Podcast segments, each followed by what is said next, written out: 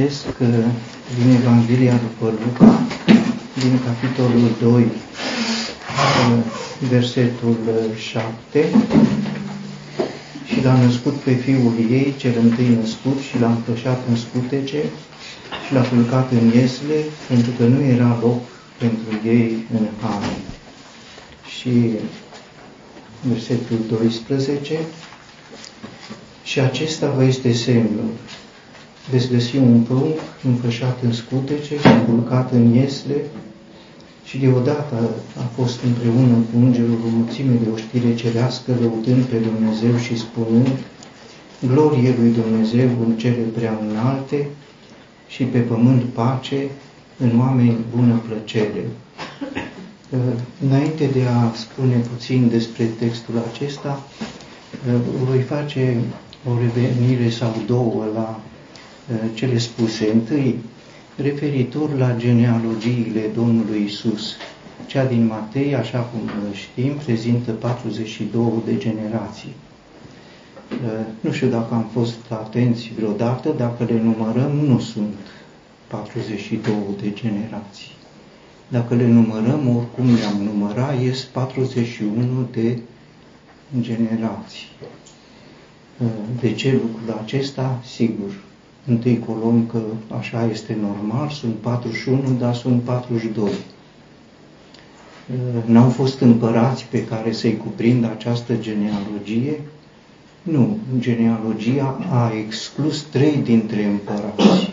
Deci erau mai mulți decât se cuvenea, dar genealogia, prin suveranitatea lui Dumnezeu, nu i-a cuprins alături de uh, ceilalți care sunt trecuți. Uh, e o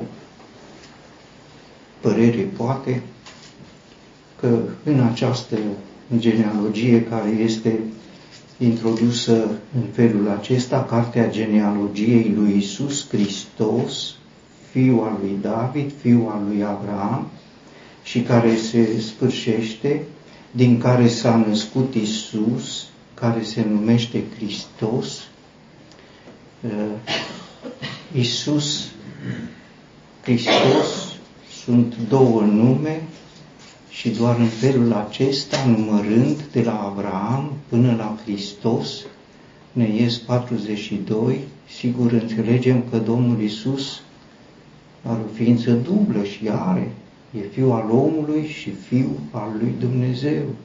El era om dacă îl numeri, este al 41-lea, dar Hristos este Dumnezeu. Dumnezeu era în Hristos și dacă îl pui și pe Hristos, pentru că toți sunt trecuți cu un singur nume, numai unul singur este trecut cu două nume, nu odată, ci de două ori, și anume Iisus Hristos, pentru că El este Fiul al omului și Fiul al lui Dumnezeu. Al doilea lucru pe care, sigur s-a spus că noi, ca plășmași ai lui Dumnezeu, aveam nevoie și avem nevoie de pace. Așa ar fi. Nu e așa. Vrăjmașii n-au nevoie de pace. Vrăjmașii nu-și doresc niciodată pacea. Și așa sunt uh, oamenii, așa suntem toți. Nevoia de pace este nevoia lui Dumnezeu. El vrea pace cu noi. Nu noi, noi avem nevoie, dar noi suntem morți în gândirea noastră și noi n-am umblat și nu vom umbla niciodată după pace.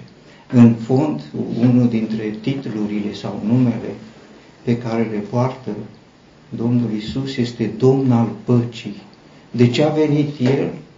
Pentru că El avea nevoie de pace. Dumnezeu avea nevoie de pace, rășmașii Oamenii răi nu simt lucrul acesta, plăcerea lor este vrăjmășirea față de Dumnezeu și aceasta a fost situația noastră. Sigur, noi punem accentul de multe ori pe partea noastră, contribuția noastră, uitând că nu suntem nimic și că dacă oricum am gândit, suntem morți în păcat, nu putem, un mor nu poate să dorească uh, pace. A venit El Acum am citit, am recitit lucruri pe care le știm.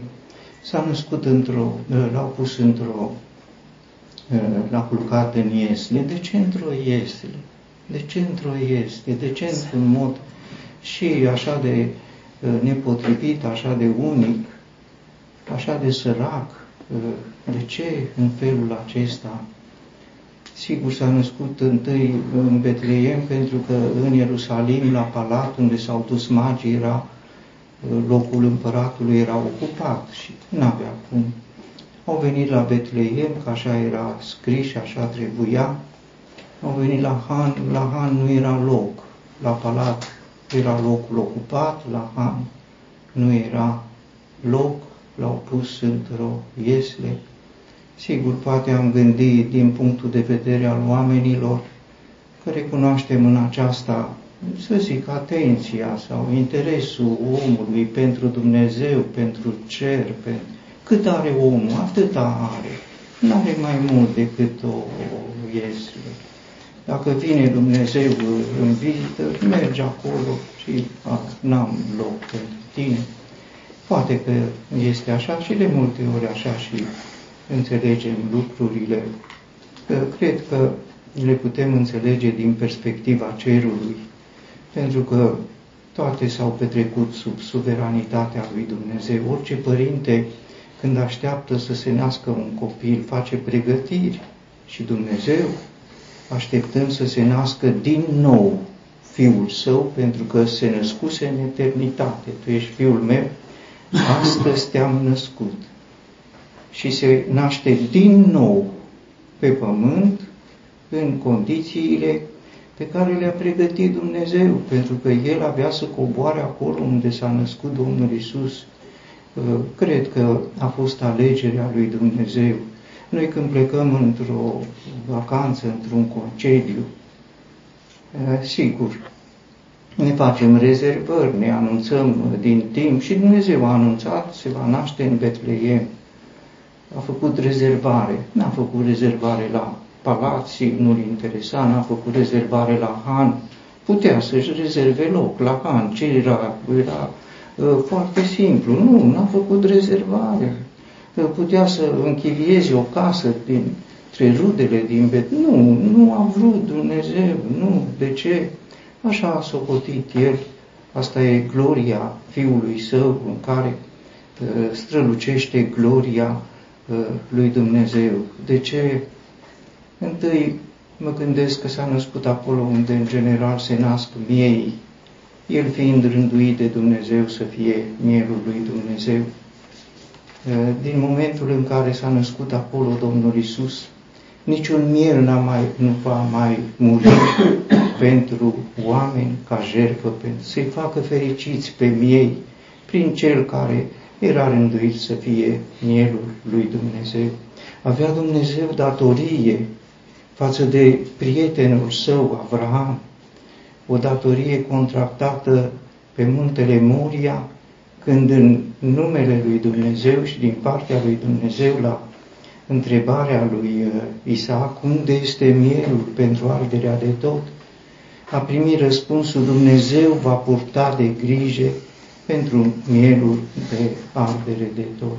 Era o datorie, avea o datorie, trebuia să se nască acolo unde se nasc miei, pentru că el era mielul și uh, cel la care gândea Avram și cel de care întreba Isaac. Avram era prieten, cum să treacă peste o datorie față de un prieten. Avea o datorie față de Moise. Pe Moise Dumnezeu l-a încurajat să spună Dumnezeu va ridica dintre frații voștri un profet ca mine, de el să ascultați. Trebuia să se asemene cu Moise. Moise a fost pus într-un coș și aruncat în Nil. Și uh, Moise a spus ca mine.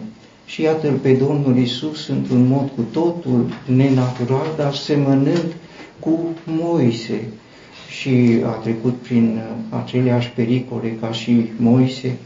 În fond, uh, Moise s-a născut într-un timp când uh, faraon hotărâse ca toți copiii evreilor să fie omorâți, faraon, iar Domnul Isus s-a născut într-un alt timp când un împărat din Canaan a hotărât ca să fie nimiciți la fel ca mine, dar ca mine avea un detaliu, Era acel coș, acel chipot micuț și Domnul Isus a fost așezat, iată, ca să împlinească ca mine, trebuia și El să fie pus într-un coș. Și în micimea în care s-a manifestat Moise a fost o, doar o, un pol sau un capăt de drum, pentru că la celălalt pol sau capăt de drum, întregul Egipt va tremura împreună cu Faraon de acest Moise care a fost în mare pericol și vulnerabil, așa cum au tremurat Irod și palatul lui când s-a născut Isus, iar mai târziu uh, vor tremura cei care vor voi să-l condamne la moarte. Se spune despre Pilat că i-a fost și mai mare frică de cel care s-a născut ca un prunc înfășat și așezat într-o iesle. Era datoria uh, lui Dumnezeu uh, apoi față de David, așa a rânduit Dumnezeu ca uh, împăratul după inima lui Dumnezeu David să fie luat din spatele oilor, din urma oilor. Așa a fost felul lui, ca cel mai mare și cel mai strălucit împărat în relația lui cu Dumnezeu, David, omul după inima mea, să fie luat de la oi și fiul lui David, de unde să fie luat? Mai jos un pic decât de la oi, și anume din staul și anume din această uh, iesle. Sigur, uh, David s-a născut într-o casă, dar pentru Domnul Isus, a cărui glorie era smerirea Lui, s-a smerit, s-a făcut ascultător, uh, este un aspect al gloriei Lui că a fost așezat ca un bebe mic, înfășat, în scutete și așezat într-o iesle.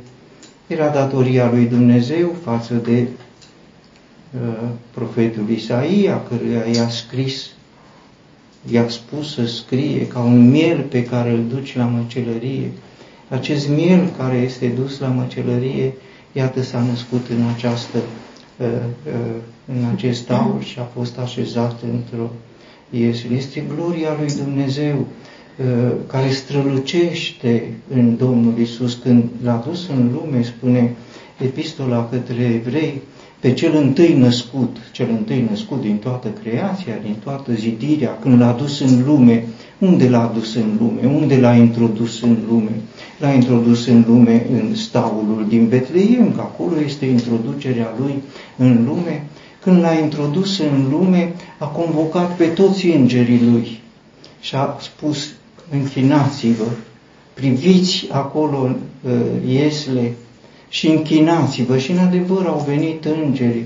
Noi gândim că au venit câțiva îngeri. Nu, o mare oștire de îngeri au venit. Cât sunt aceștia? Îi va uh, prezenta Ioan în uh, Apocalipsa, cum știm, zeci de mii, de zeci de mii și mii de mii. Unde au venit? Au venit la Betleem, s-au plecat spre Iesele, pentru că acolo era comandantul oștirii Domnului și i-au adus închinare. Aș putea să spun că este omagiu sau onor la general pentru cine știe cum uh, sunt practicile în armată. Oștirea cerească a fost convocată acolo la Betleem, au privit și au recunoscut gloria, gloria nu uh, neapărat în uh, dimensiunile mari, pentru dimensiunile mari și noi știm, dar de la Domnul Isus gloria înseamnă dimensiunile mici, faceți-vă ca niște copilași, ce-ar fi însă să fii ca unul care este așezat într-o iesle? Și Domnul Isus așa a fost așezat într-o iesle, iar îngerii au adus uh, mesajul acesta de glorie lui Dumnezeu, glorie de ce?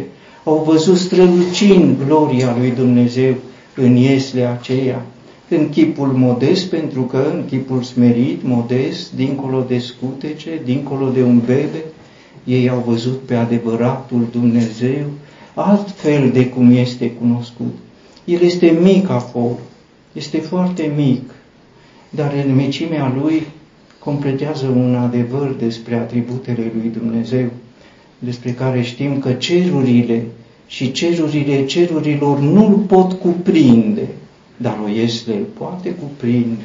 Și așa strălucește Dumnezeu în Ieslea de la Betlehem, necuprins de ceruri sau mai presus de ceruri, dar cuprins în niște scutece când este uh, așezat în această uh, Iesle. Uh, este o imagine uh, cu siguranță admirabilă, uh, este o imagine adorabilă, este o imagine lăudabilă și iată cei care știu să aprecieze îngerii sunt cei care cântă uh, din sfera lor privind ce? Privind un bebe care este înfășat în scutece și uh, așezat într-o uh, iesle. Așa a fost începutul, așa a fost generația lui, spune Isaia, generația lui. Cine o va spune? Generația lui Dumnezeu făcut om, făcut carne, înfășat în scutece și așezat în el. Nu e generația creației, e generația noii creații și începe acolo în uh, Ieslea uh, de la uh, Betleem. E mic acolo, așa este, dar e mare în ochii lui Dumnezeu, îl recunoaște în măreția lui doar ajutați de cuvântul lui Dumnezeu și în această privință, ca să înțelegem cât de mare este El, aș vrea să citesc din epistola către evrei din capitolul 7, pentru că acest Melchisedec, împărat al Salemului, preot al Dumnezeului preamânat, care l-a întâmpinat pe Abraham când se întorcea de la măcelul împăraților și l-a binecuvântat, căruia Abraham i-a împărțit și zeciuială din toate, înseamnă mai întâi împărat al dreptății și apoi și împărat al Salemului, adică împărat al păcii, fără tată, fără mamă, fără genealogie, neavând nici început al zilelor, nici sfârșit al vieții, dar asemănat Fiului lui Dumnezeu, rămâne preot pentru totdeauna. Vedeți, dar, cât de mare este El, căruia chiar patriarhul Avram i-a dat zeciuială din pradă și în adevăr cei din fiii lui Levi care primesc preoția o poruncă potrivit legii să ia zeciuiel de la popor, adică de la frații lor, dar aceștia au ieșit din coapsele lui Abraham, dar cel care nu are genealogie, din ei a primit zeciuială de la Abraham și l-a binecuvântat pe cel care are, avea promisiunile dar fără îndoială cel mai mic este binecuvântat. Noi îl considerăm și oamenii îl consideră mare pe Avram. Și iată cum îl prezintă uh, textul. Cel mic, de ce? Pentru că este uh, incomparabil cu cel mare care este uh, Domnul Isus. Mic în Ieslea de la Betleem, dar este cuprins în timp ce cerurile nu îl cuprind, și mare când este pus alături de cei mai mari, este mai mare decât Avram. Dacă e mai mare decât Avram, e mai mare decât Moise, mai mare decât Iosif, mai mare decât uh, uh, Daniel, mai mare decât da, mai mare decât toți. Nu e nimeni mai mare decât el. Iar Domnul Iisus a spus și că eu sunt înainte de Avram și mai mare și mai înainte, așa cum va spune și Ioan Botezătorul, ultimul dintre profeți, că El este înainte de mine și El este mai mare, mai puternic decât mine. Așa l-au privit cei care au avut vederea inspirată de Duhul Sfânt al lui Dumnezeu. Și Dumnezeu avea o datorie și față de Ioan Botezător, pentru că Ioan a spus, iată mielul lui Dumnezeu, dacă e mielul lui Dumnezeu se naște acolo unde se nasc miei într-un staul.